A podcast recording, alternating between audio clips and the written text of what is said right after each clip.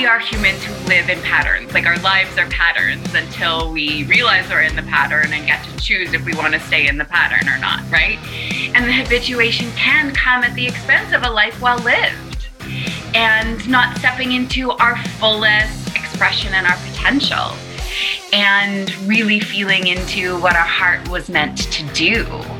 And it can mean like boredom and apathy and stress and, and burnout. That's what happened to me. And when we start to design our own life, we get to create a life that we're excited about, right? It's, you know, how intentional are you about creating your life? Welcome to the 1000 Days Sober podcast. I am, of course, Lee Davy. I am not an alcoholic. I refuse to be anonymous. I am someone that doesn't drink alcohol. I'm an incredible father, husband, leader, lover, and I spend every minute of every day coaching people and guiding people and inspiring people to live self led lives without alcohol. How you doing, folks? I am currently in Wales, Wales, Wales. I have uh, found a lovely little house through trusted house sitters. I am uh, in Grangetown. I'm looking after two beautiful cats, one called Loki and one called Lucifer. I'm here until the end of April. And this is the first time I've done a podcast from this beautiful, beautiful home. So thanks for Gemini for. Uh, trusting me to look after your little children in your home. Really appreciate it. And I love the vibe here. It's a great energy. So I'm feeling really upbeat right now.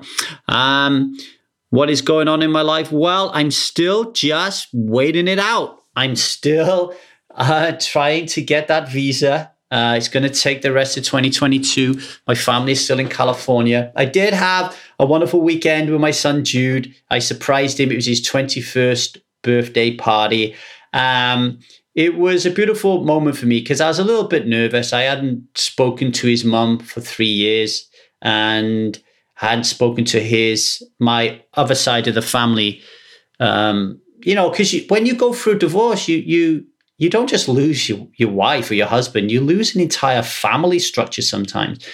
You know, I, I I love my in-laws and my aunties and my uncles and my cousins and all that. And and I was really nervous going to see them on Saturday. And um, they all treated me with so much love and so much respect and so much warmth. So it was a really beautiful night. And normally I sneak out of these things around nine o'clock when everyone gets really drunk, but there was a beautiful vibe to the place. Everybody was smashed. I was the only person not drinking, but there wasn't that usual animosity or um, anger that was there. Maybe it's my neuroception. Maybe as I am spending more and more time in self energy, um, maybe I'm not projecting uh, this angst into the world. I don't know. I don't know. It's the only time I've been out, you know, in a setting where everyone's been drinking probably for three years. So maybe I'm reading too much into it. But I had a really great time. I had a really great time. Um, anyway, on to our guest. So, Andrea Tessier Sounds a nice name, doesn't it? Tessier. Uh, she's a personal freedom coach and an Elementum certified master life coach who is committed to supporting women to access more authenticity, self expression, and freedom in their lives. She left a successful teaching career at 39 to pursue a life she truly felt passionate about. And this didn't come easy for her. It took a journey of looking inward, self discovery, and remembering or re remembering and unlearning to allow herself to create the life of her dreams. Andrea now supports women in answering the big questions on their journey. Like, who am I? What do I really desire? And what am I meant to do? And how do I get there in a way that feels true to me? She is passionate about helping others move from stuck and stressed to intentional and free with a vast toolbox that encompasses the body, mind, and spirit. If you want to reach out to Andrea, Andrea, after you've listened to her speak, then you can find her at www.andreatessier.com. That's Andrea, T E S S I E R. You can find her on Instagram, tessier.andrea, and also at Facebook, Andrea Tessier Coaching. If you can't remember all of that, email me, the strive method at gmail.com, and I'll put you in touch with her. All right. I myself have had coaching with her, personal one on one coaching. She's amazing. she's amazing. Really makes you feel safe, and she's got vast experience. Um, of course, yeah, she's trained by the same coaches who trained me, so um, she is top notch. All right. So today we're going to talk about the difference between um, a, li- a default life and a life of design. Uh, so I hope you enjoy it. Much love, everybody. Take care and strive on. Andrea. Welcome to the world of Lee Davy podcasting, where you have no time to prepare. There's no questions. You just dropped right in the shit straight off the bat. How you yeah, doing? Throw you into the deep end. No big deal. so I mean, I've already done a little bit of an introduction, but um, you know, expand on it a little bit. Tell people what you're all about. Eek.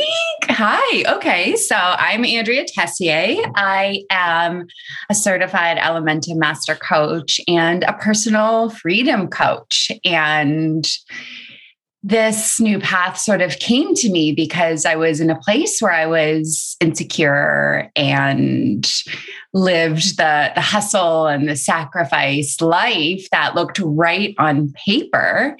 And I was 38 when I burned out from teaching, and I could do all of the right things. You know, I could get the shit done, I could push through, I could figure it out, I could quote unquote get it right. And it was when I burnt out that I didn't have any other choice but look inward. And that's when I started to realize that I didn't have to wait for all of those outside circumstances to be just so that I could feel that success and, and freedom now and without all of the efforting. And mm. what I needed to do was really let go of everybody else's expectations and do the deep work to unlearn so I could remember who I am. And the only thing I really had to do was figure out how to like set myself free.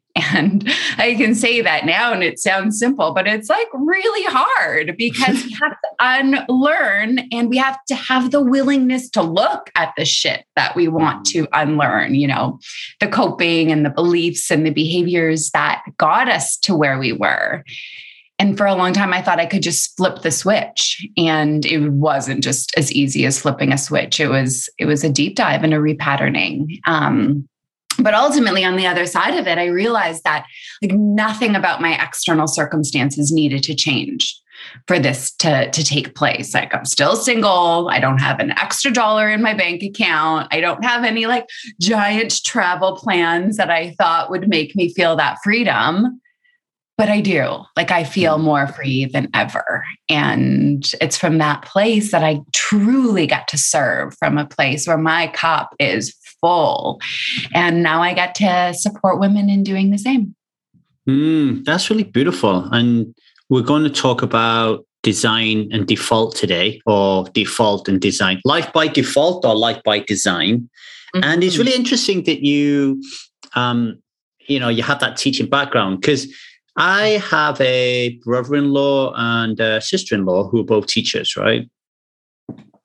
And we were talking the other day about how there was a part of them that was like, I, I wish there was something else I could do to make me more money to be able to get out of this kind of like this hole and to make me feel more secure about the future, you know, because, you know, teaching can has a limit on it unless you're going to get promoted to like i don't know like I, I, guess the promotions in teaching are very slim pickings right? So you're kind of like you're, you're financially you're constrained. So we were talking about it and of course i'm i'm coming into this as a 19 year 19 year railwayman so i i was in the railway for 19 years from leaving school. And then you know obviously when you do that you're your life for me anyway was by default. So what i mean by that is i i didn't really go into that railway life thinking oh i'm going to be a railwayman for the rest of my life and this is going to be my design i'm going to be ceo it just happened by default but i was able to change it right and i could see my brother-in-law and my sister-in-law and there was a part of me that was like wow okay they're in a really tough spot but how much is it by design and how much is it by default? And what would happen if they could really see a life of pure design? Because they both said, yeah, well, you know, we love teaching. We wouldn't want to do anything else. But teaching is such a broad, expansive thing. Mm could we design it in a different way right so i, I just want to start out with that you know because he was a te- he was a teacher he might still be teaching uh, uh you know on a, on a side gig hustle i don't know um, what are your thoughts around mm-hmm. default and design and we can use a teacher or a railwayman as an yeah. example yeah, let's talk about default default and what we mean by design and then I can share with you like my experience as an educator and I supported teachers for the last several years while they were like in it and hmm. supported mm. them through a burnout. So I can certainly share that experience as well.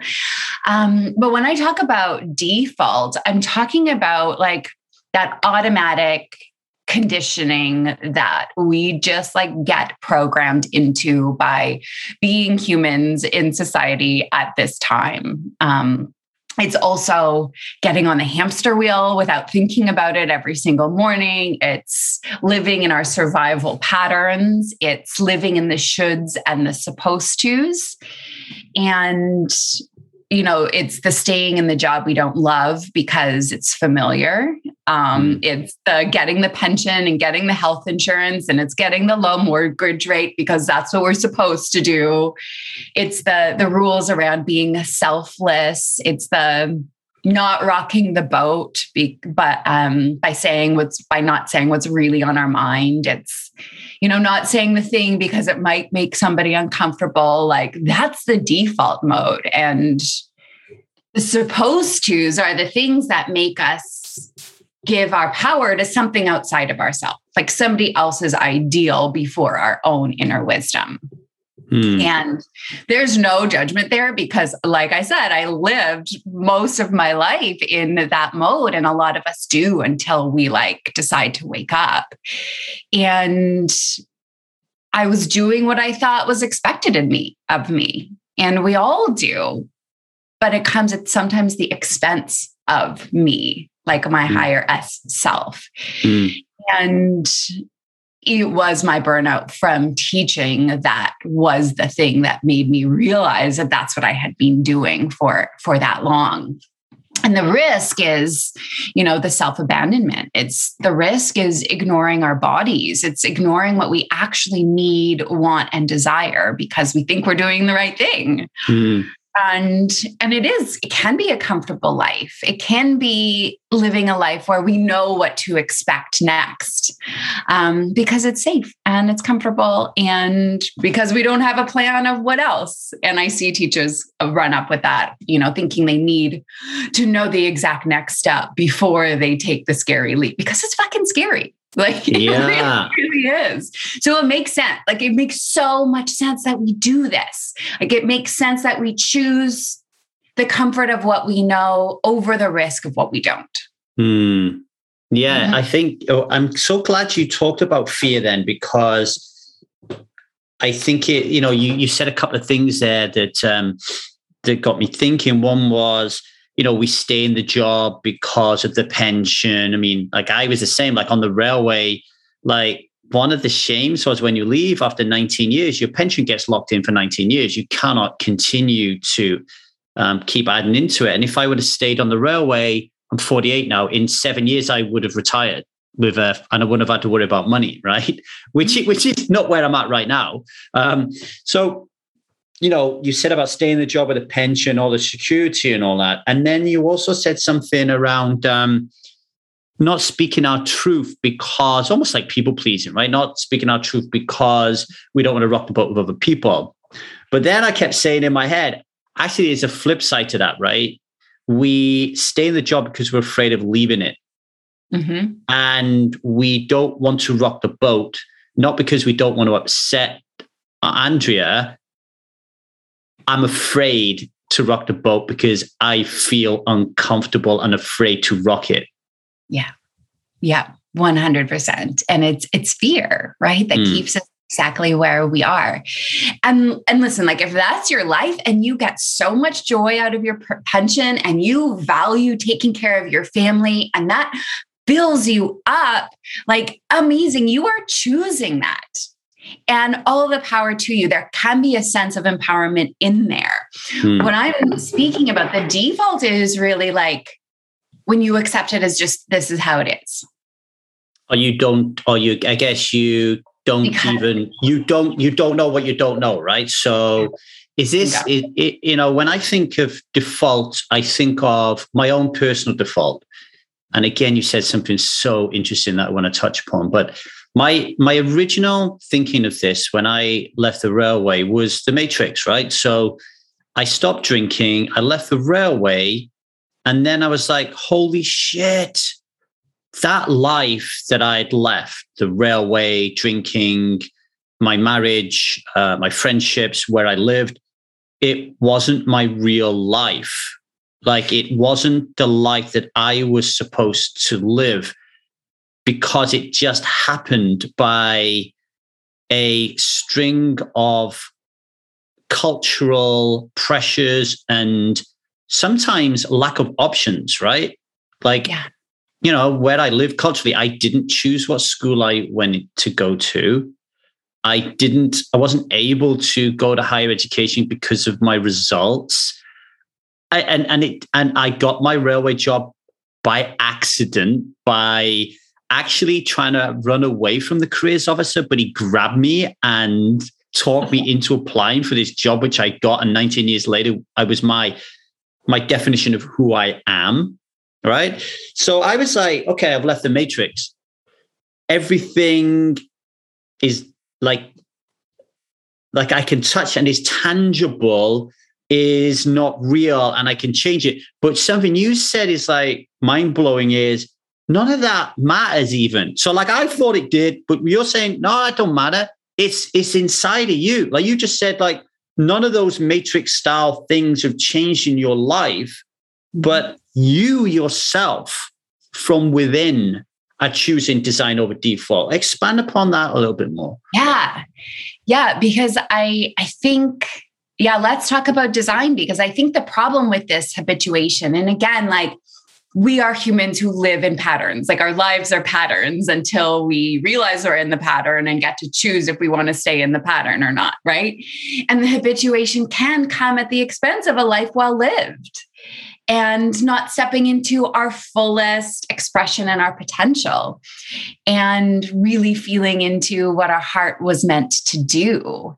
And it can mean like boredom and apathy and stress and, and burnout. That's what happened to me.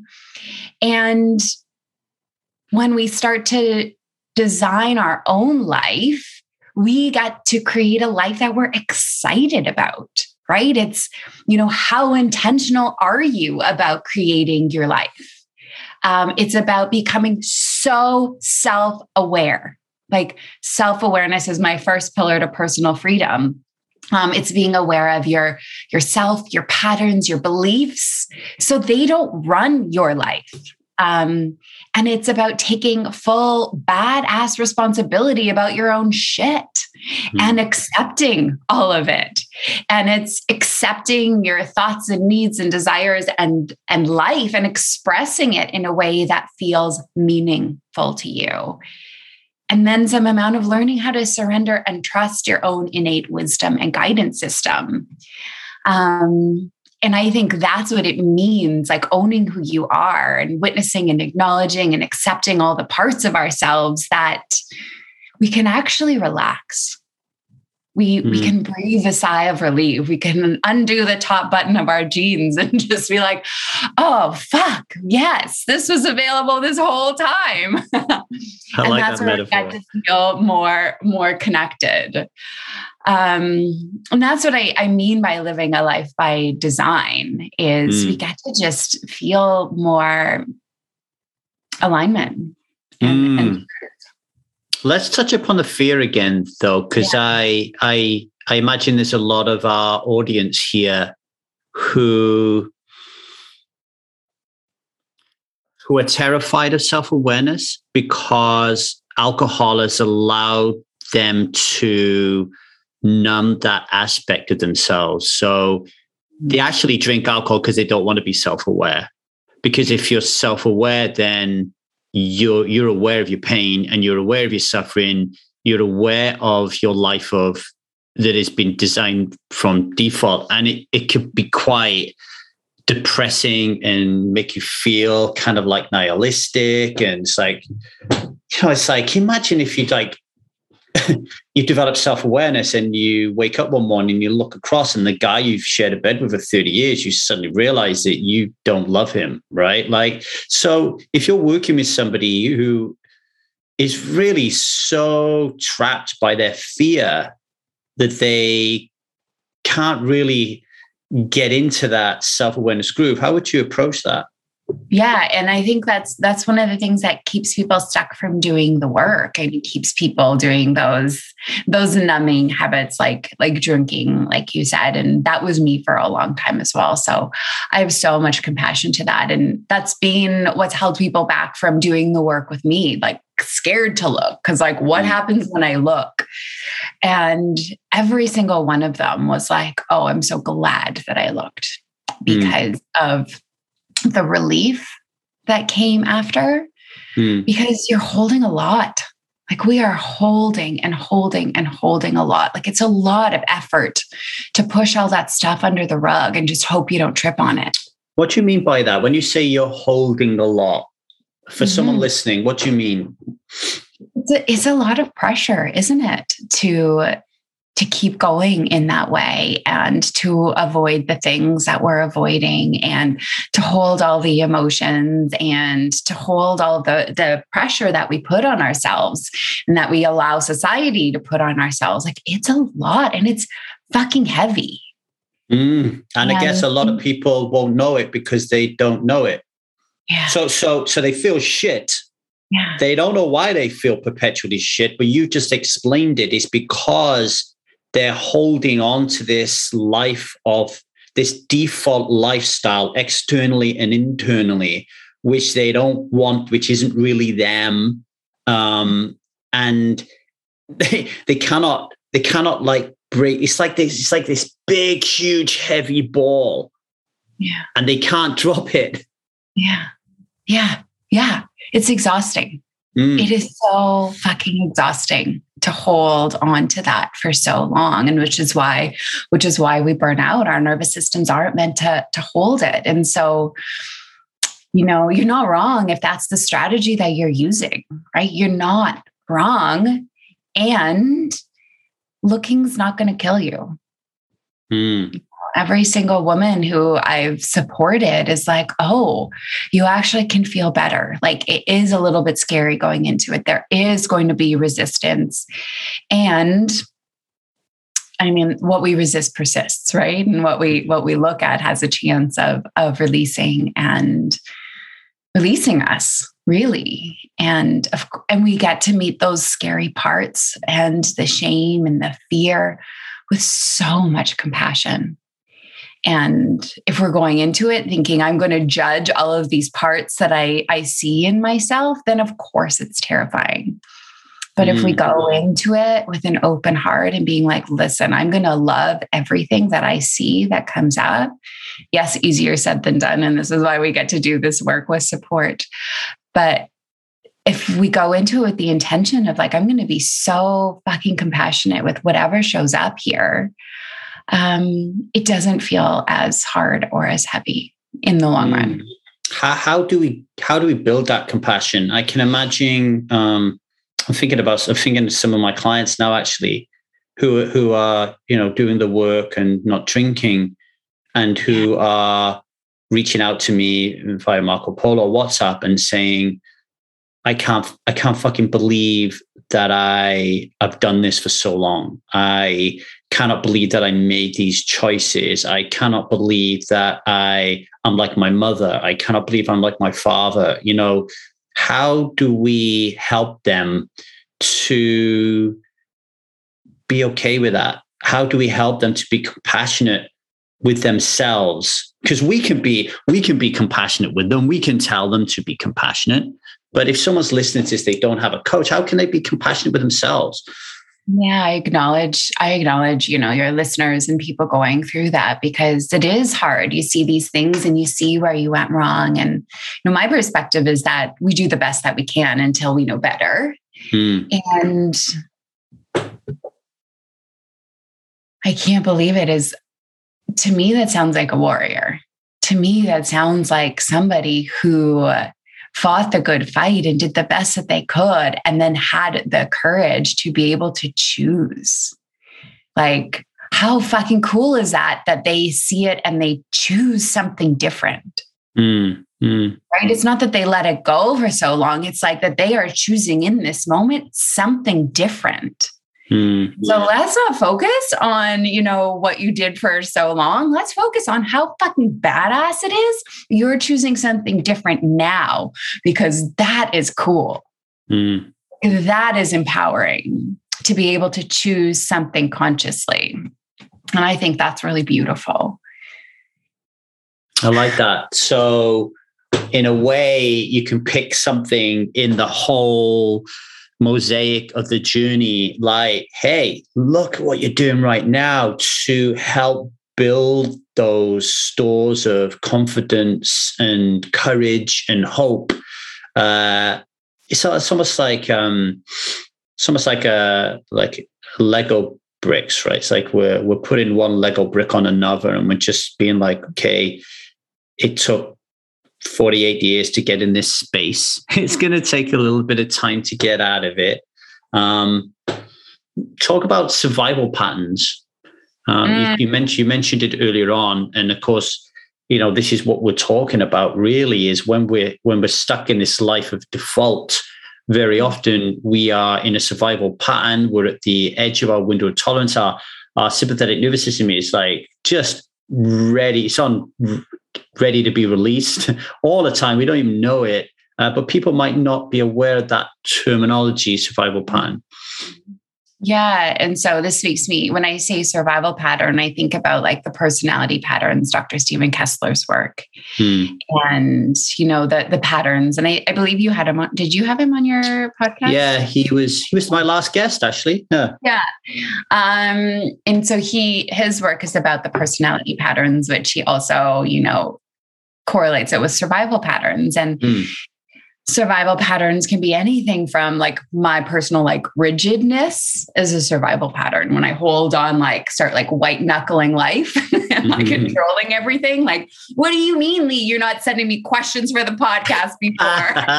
I love it. Yeah. That's that's my uh, rigid pattern popping up and i got to like soothe her. Survival patterns are also our codependency and our survival patterns are when we dissociate or when we go you know into the mind that that's the leaving pattern. Our survival patterns are when we you know can be aggressive um, I had a client show up really aggressively because we had touched on some really sensitive parts of her the other day, and I was like, "Oh, she's she's in pattern right now." Mm-hmm. And our patterns are our default mode. It's it's where we go. It's what's most accessible when when we're hurt, when we're in pain, when we're feeling sensitive and and they're normal and they're natural because they're patterned until we choose something different so the way, just to add to that, so when I think about survival patterns, it's Strive at the moment. I'm really pushing this. Um, like there's lots of different ways out there to stop drinking alcohol, right? You can go to AA, you could do this Naked Mind, Holly Whitaker at Tempest. Everybody's trying to help you stop drinking. Uh, but to me, I realized that actually, when you stop drinking, the work begins.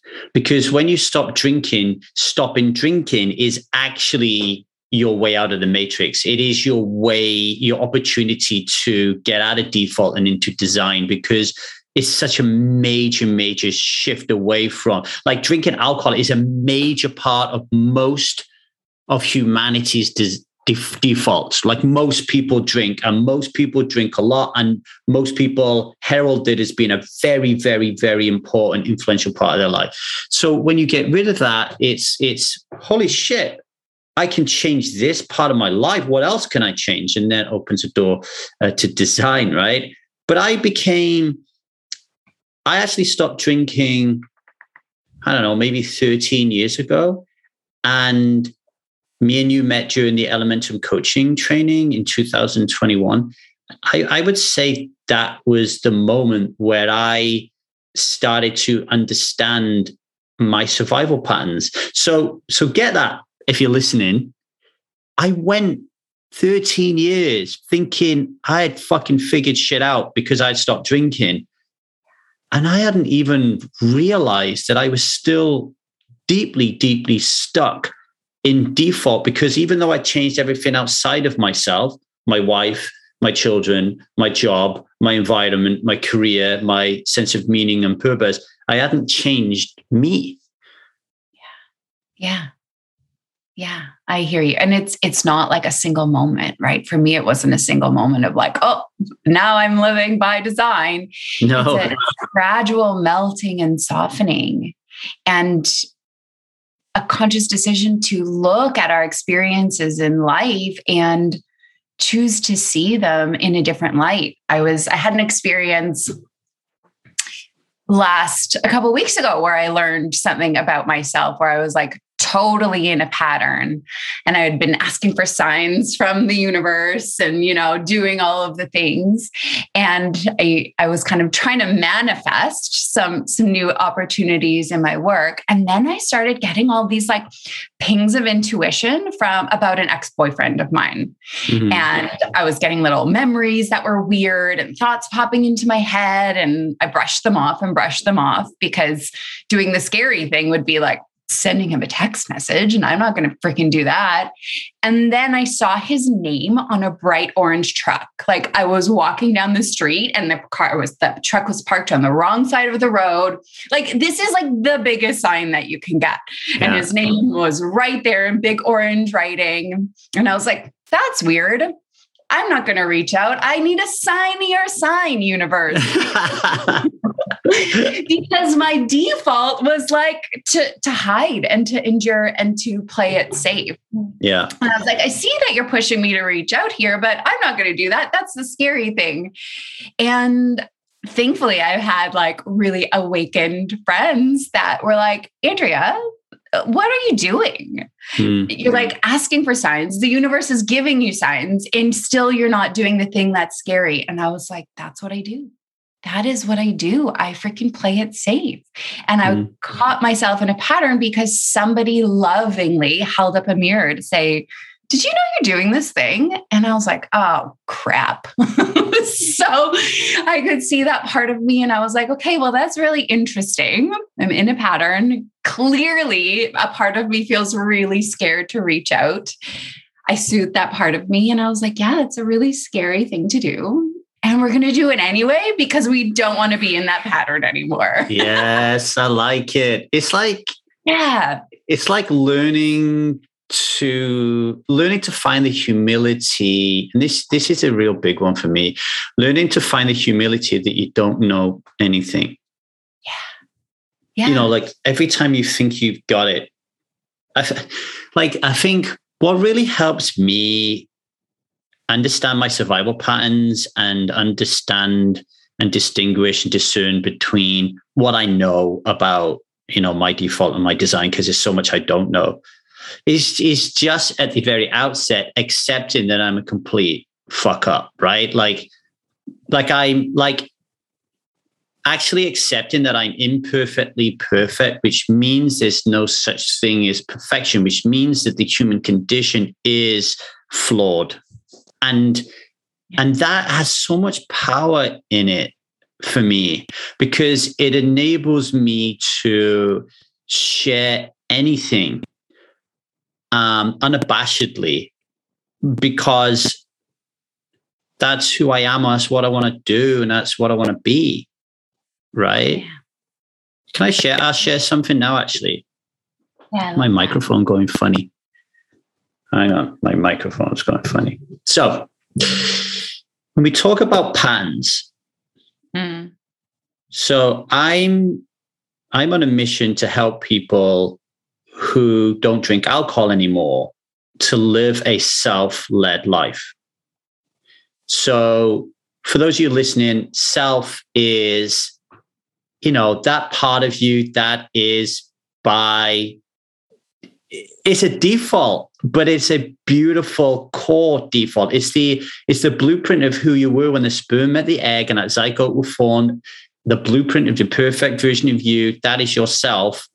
And then opposite that you have your fractured ego which is then created as a result of your fear of the world and trying to fit into everybody's ideals and culture and everything which then becomes your your ego egoic default i guess um, so I'm trying to help people to understand the difference between patterns, like we say in our survival patterns, um, the parts of us who, so if we think that we're all split personalities, the parts of us that are in pattern versus when we are in self.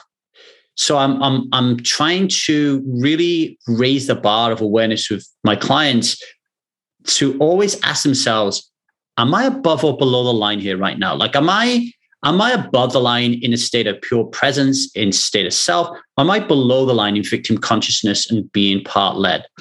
Um, and I'll give you, and that's this is what Strive is all about right now. It's not about stopping drinking alcohol. It's about that. It's about living a self-led life. And I'll give you an example about last night from last night. So I'm in Cardiff and I'm looking after a stranger's two cats, Loki and Lucifer. And um, last night I was looking after them for the first time. And it's the first time I've looked after animals for a long, long, long, long time. And they they were very anxious. And it was three o'clock in the morning, and they're anxious and they're crying. One of them is running around everywhere. And I suddenly felt a deep compulsion to get out of bed, go to the cat that was the most skittish, pick it up and bring it into bed with me and cuddle it. Mm-hmm. And I did. And it it it stopped its meowing and crying. I felt that this cat was really, really anxious and, and scared and missing its mom. Couple that to an experience I had a couple of weeks ago where a friend of mine was feeling uncomfortable because their dog was barking at me in, in the house. And because the dog wouldn't shut up, this person hit the dog. Mm. Right?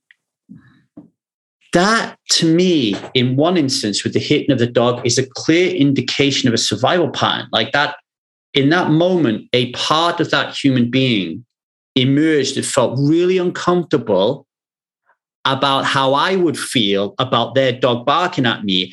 And their compensatory strategy was to hit the dog yeah. to make it be quiet because they felt uncomfortable that I would judge them, right? And then the flip side of that is last night is a clear sense of self because I've I've had a cat in the past when I like 10, 13 years ago where I would have shut the door or I would have picked the cat up and I would have kicked it out because I because a part of me would have been activated, not myself.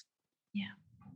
You know, so for me, like the journey is is not even it's not even being in those different states, it's knowing. Yeah. It's having that awareness of, oh, that's not me or or or there's a part of me yeah. that needs my attention right now.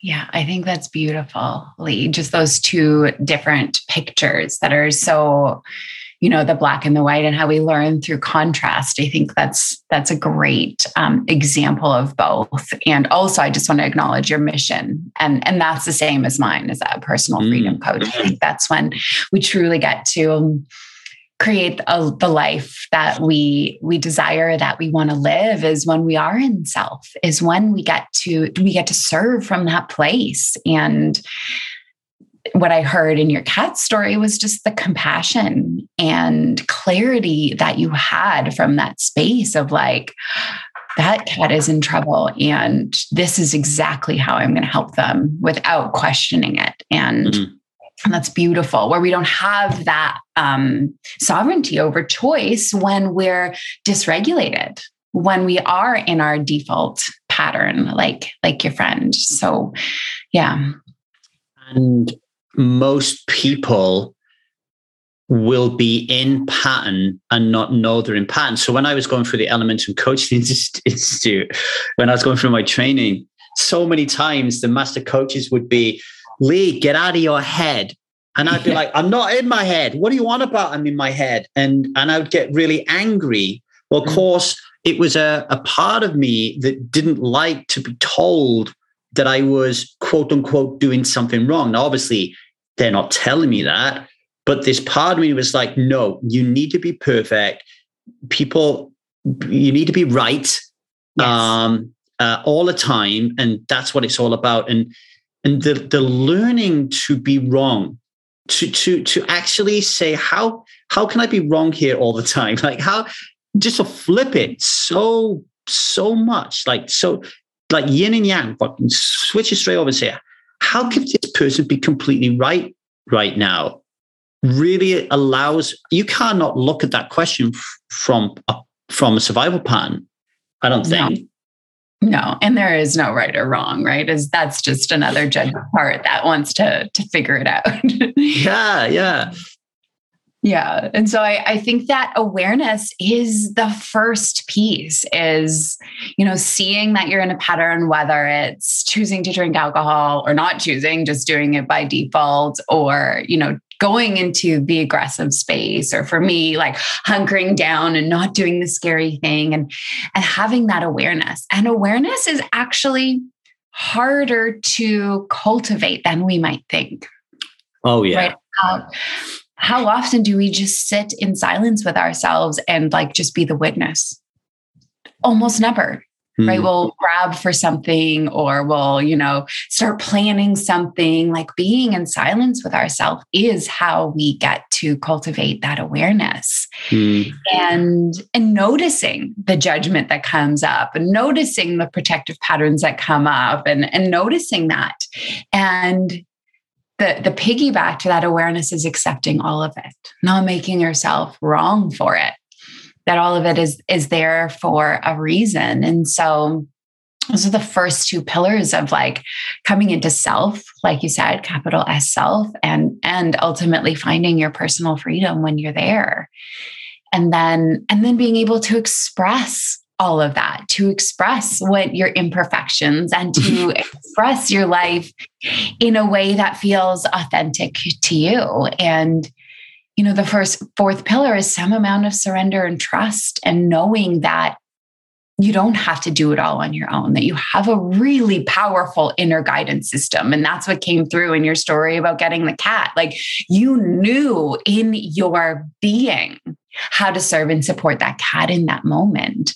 And when we get out of our own way, like that is available to us. That intuition that awareness is available to us when when we're tapped in. And then mm. we just trust it right? You could have laid in bed and being like i'm not going to get the cat. That cat is filthy. Like you could have laid in bed like arguing with yourself but you just trusted yeah they do literally do there was no argument and i want to explain w- what went on there because i want to I want to show people that if they're the same kind of like personality type stroke pattern as me, that you really have to introduce you have to I have to systematize my my life to bring out myself. I'll explain now, right? So before I everybody, I mean, a lot of people have heard of like Julia Cameron's morning pages, right?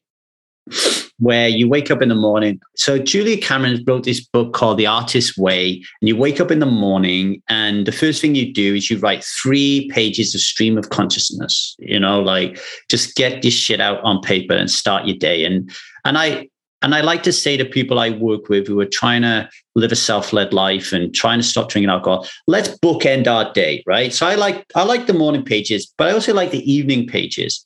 And one of the things I do when I go to bed for the evening pages, page one is like, what are my wins? What are my wins today? Right? Like I want to celebrate. I want to get into the art of celebration. I want to remind myself that I'm fucking amazing, then every day, even if it might be a slow day, I incrementally inched forward a bit, right? So that's like my wins. The second page then is what am I worried about? Okay, now this is really important, right? For my system, my t- my my rigid pattern, right? So I lie there in bed and I say, "What am I worried about?" And I'll be like, "I'm I'm worried about how I'm going to take care of cats, or I'm worried about um, this neighborhood because I don't really know it. I'm worried about when I'm going to see my wife and my my daughter next because I'm in a different country. So, but I'll take it one at a time, right? So it'd be like, okay, I'm worried that I'm not going to see my my family. And then I'll just close my eyes and I'll just be like, okay, who's worried here? Right? Mm-hmm. Who's worried? And and I very often I use non-dominant handwriting. So I'll write down on my on my journal who's worried with my right hand because I'm right-handed. And then I'll switch the pen to my left-handed. And then I'll write, I'm worried. And I'll have a conversation with myself. Mm-hmm and very often it's a uh, it's a a part of me that that is afraid so like um there's a part of me that's afraid of the dark mm-hmm. um so when it says it's afraid of the dark i get into a conversation with it and i see it and i make it okay that it's afraid of the dark mm-hmm. and then i ask it to trust me and my parts are very trusting of self lately mm-hmm. And it's almost like I'm putting my parts to bed, like I'm tucking them in. And then when the cats cry, I've already dealt with my part. My parts are already tucked in bed and they're they're trusting self. So when the cats cry, I'm not triggered. In addition to that, I'm hyper aware that I'm alone. So I'm not with my wife and I'm not with my daughter. And, you know, the two most triggering people on the planet to me are my wife and my daughter, right? So I'm aware that I'm not in that environment, which allows I'm so I'm less triggered, I'm less part led and more self led, and that is swinging into momentum. Now, when I join with my wife and my daughter again, I'm hoping that momentum will allow me to treat my wife and my daughter like I treat those cats. It will be a challenge, but so for me, that system, I, system, systemizing my life of having that practice helps. The other one is setting an alarm every two hours. Mm-hmm. How do I feel right now? Mm-hmm. Am I am I part led or am I self led? Like like right now, I'm feeling very self led. Mm-hmm. I don't know about you, but I'm feeling very self led, right? You know, so and, and so if my alarm went off now, I'd be like, yeah, I'm feeling in the zone. I'm feeling like I'm I'm with it. You know. Do Do you have any any ways or tips or advice for people to raise that awareness of yeah, where they are. I love that. Thank you for sharing that. I think it's important for people to know how you can practically bring it into your day and, and bookending mm. your day in a powerful way is, is huge. Um, so the alarm is big, right? And, and that's what I almost every single one of my clients um, gets to do as one of their first assignments or stretches is setting them an alarm five, six times a day and scanning through their being like how am i feeling? Am i mm. holding tension in my body right now? How is my energy? Like and then what do i need right now? And is it some amount of comfort? Is it a glass of water? Like it's never going to be something huge that you can't resource for yourself. It's not i need a trip to hawaii. It's going to be like oh, I'm actually starting to feel a bit hungry. I need to take a break and get a snack. mm-hmm. And doing that, you know, every few hours, like you said, is a powerful way to check in and see that we are in control and we are safe and and even to acknowledge that we approve of ourselves in that moment is a powerful practice and i i do the same um another practice I do is I do all of that self care stuff in the morning. So that's mm-hmm. when I'm mm-hmm. doing my big check in with myself. I'm checking in with my inner child. I do the same practice as you do. Is I, I like tuck them in to bed when I go to bed. Like, and they're like, my bed is full when I go to bed, just of younger versions of me. Mm-hmm. And everyone's tucked in. And when my inner child is getting their, their needs met, which are always just to be seen, and to know that they matter. When they get to be tucked into bed in that way, I get to spend spend a few moments with them and acknowledging them. Um, I think another powerful practice for you know self-awareness and self-acceptance is a journaling practice like you mm. mentioned you know getting you know doing um, a brain dump at the end of the day with like everything that's been on our mind or heart because that's where we truly get to meet ourselves. And by making those words like concrete we get to know that we matter and that our thoughts beliefs you know they matter because we do. And i think a journal is a really positive way to do that as well. Mm-hmm. Mm-hmm. i love that. Thank you for that. And very very often you know it's like when it when people people will be like i want to stop drinking alcohol i'm now triggered what do i do mm. and we you know we we work at strive of creating trigger toolkits right like if we're hypo aroused and we are feeling really low and lethargic, then we need some up regulators. And if we're feeling hyper aroused, we need some down regulators. But there's also the really important um, component of just being in whatever funk it is, right? So very often, you know, I say to my clients, right, you want to drink right now, right? And they're like, yeah. And it's like, well, what what emotion is trying to come up? Well i don't i don't know i don't want to know. Okay well well let's let's let's invite it on. Let's let's bring it on. Maybe we just need to cry. Maybe we need to scream. Maybe we need to laugh hysterically. Maybe we just need to be in silence and feel actually what emotion feels like and feeling and sensation feels like in the body how does it morph how does it change yeah. you don't need a drink you just need to just be. And I guess I guess this is what people call surfing the urge, right? I just call it like just sit with it. Don't pick your phone up. Don't go do this, that, and the other to keep yourself busy. Just notice what's going on. And and and that's that's the freedom you're talking about, right? That is that's the design. Like feeling shit is freedom. Yeah. Yeah. It is. I worked with a client yesterday who is in despair. And that's not a feeling that we want to stay in for very long because it's hard and it's heavy and it can be so consuming. Um, but what we do with those big feelings is try to fix them. Like, how do I fix this? Oh, I'm going to meditate. I'm going to fix this by going for a walk. I'm going to fix this by reminding myself that I get to be grateful. And what I coached her through is actually just sitting with the despair. Mm and as uncomfortable as that was, she could comfort herself in that moment, like she would her own babies. Mm. You know, mm. hold on to that that part of her that was in despair and sit through it and allow the emotions to come through. And it sounds simple, but it's so powerful to sit with all of the versions of ourselves in complete acceptance. Hmm. Mm, I love that. And I and I I just wanted to end the last 10 minutes on, you know, men and men and women's patterns. So w- one of the things that gets me into trouble is when is codependency. So when Liza is in pattern, I then feel very, very, very uncomfortable. Mm-hmm.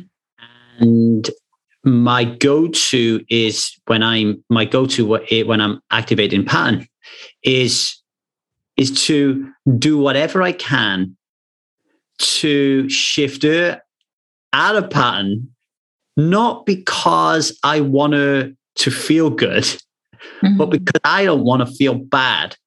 Mm-hmm. And I see that in a lot of my male clients, right?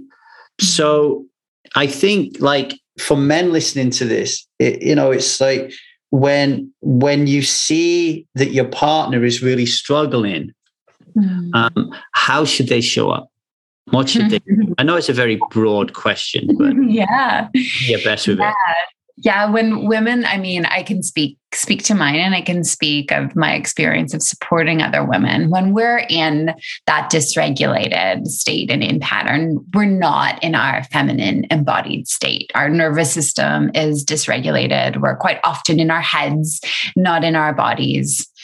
Um, over time, it looks like overstressed, overwhelmed, anxious, hypervigilant, um, can lead to burnout. And so what we need. We need the man to hold the strong stable container to to be the safe place so that that will then co-regulate as well. And so if we can be in that emotion without that affecting you then it'll just calm down right? So if you can remain regulated and be aware as you are and do your work and like take some deep belly breaths and be able to notice her pattern without going into pattern yourself and be that strong stable container. I think that's the best thing that that anybody can do to support another who's who's in it. Mm, i love that. Melanie joy she wrote uh, getting relationships right and she's been a guest here on the show a couple of times and she says that the core of all relationships is trust and security. So you know what i've learned is the women in a relationship really need to feel secure like that security and safety is like so important right? Less so for the man. Like it's just modern times women are going to feel uh, unsafe more than men are right? You know um, mm-hmm. and there's nothing like uh, pouring petrol on the fire of safety is when a, when Liza is feeling unsafe, mm-hmm. and for whatever reason, and then she brings that to me, and I do not create that safe container to allow her to just be in whatever state she is.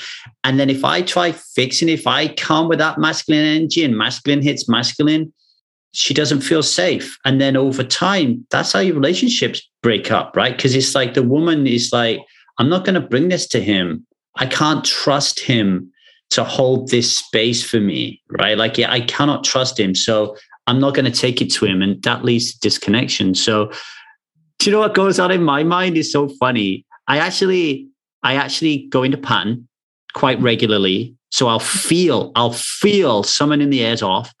I'll, I'll, I'll go into that window of tolerance. I'll start to like, I feel my pattern. And then I'll talk to myself. I'll be like, Lee, this is what happens in my, do not fucking fix her do not fucking fix it. Do not fix it. So she she's talking to me and she thinks I'm holding space for a lot of times. And in my head is this voice going, do not fix it. Do not fix it. Uh, and I did that for the longest time. And then Liza would be like, thank you so much for holding space for me. And that, that's that right there. That encouragement is so important to a man. That's beautiful. Because you created a gap right? And and from what i understand is like women like you said are wired for for going into fear and men are wired for going into shame. And it happens yes, fast yeah. right? If if something's wrong with my partner I something I did something wrong. I need to fix it to to support that shame.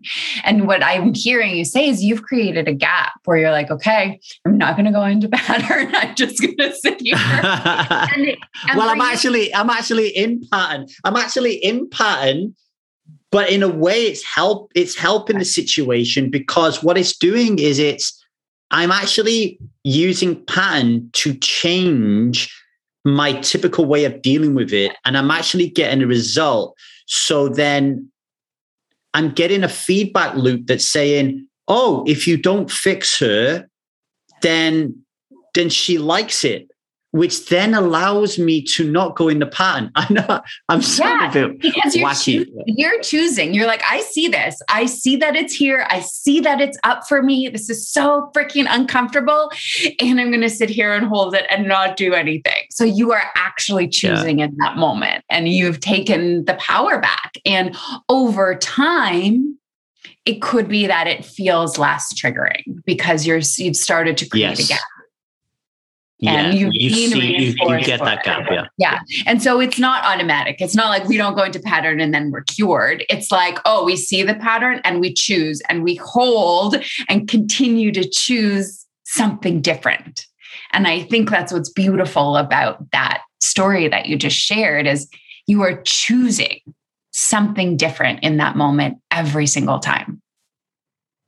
That's and where when when you when you develop when you're able to let's say you're doing this work on your own this happens a lot right you're doing this work on your own but you start to actually make a real difference you know your wife or your husband would just say I don't know what's going on, but I feel closer to you, or you've really changed lately, or there's a different energy or aura around you, right? It opens up a conversation. Like it's like, oh yeah, okay, well, this is what I've been doing. And so that allows you then to make that bridge. And if you need to, you don't always have to. It only takes one to change a relationship, I believe. But there's something really powerful about being able to let let down your partner and then mm-hmm. literally within 30 seconds of letting them down to say, Hey, Lies, I was so triggered right then. A part of me was super activated. I'm so sorry. Can we start again? Right. Mm. Or, Hey, I just got super activated. I can't be here for you right now. Are you okay if I just take care of myself? Because I feel that this is really important for you and I want to make sure that I'm in self. And because she then recognizes and understands that language, because you're now opening up a conversation about it, wow, the the the opportunities are just limitless, in my opinion. It's beautiful. That's beautiful. Thank you. So, Andrea, how can people get to work with you? What you got going on? Are you got any courses? You just do one-on-one coaching? What's going on? Yeah, I love it. Um, yes. So people can connect definitely through Instagram. The handle is just at tessier.andrea. So it's my name in reverse. Um, they can email me at andrea at andreatessier.com. And I do a one on one coaching container. Um, that's where we get to dive deep and explore the thoughts, patterns, behaviors we've been living by and start to step into a more authentic and expressed and free version of ourselves. And so it's a six month long coaching container where we meet via Zoom. I'm giving stretches and assignments in between. And it's such a joy to support women in that way um, and see women win. And so that's what I'm doing right now. I've got some like little intuitive pings about a course that will come out in spring, um, but that's not not quite ready yet. Um, but the best way to get in touch is um, so to see if there's an availability for one-on-one coaching and see if we're a good fit. Awesome. And um, yeah, you could also email me at the strive method at gmail.com and I'll put you in touch with Andrea. I've been fortunate enough to personally be coached by this wonderful lady. She's amazing. She's brilliant. She makes you feel really safe and she's super talented and experienced. So if every one of us should have a coach, folks. So if you are, um, if you've got anything out of this at all today, reach out to Andrea and hire her. It will be the best thing that you've done. Uh, keep up the good work. Keep um, making uh, incredible ladies um, find their design. Um, I really, really love what you're doing. And thanks for being on. Really appreciate it. You are so welcome. Thank you for having me.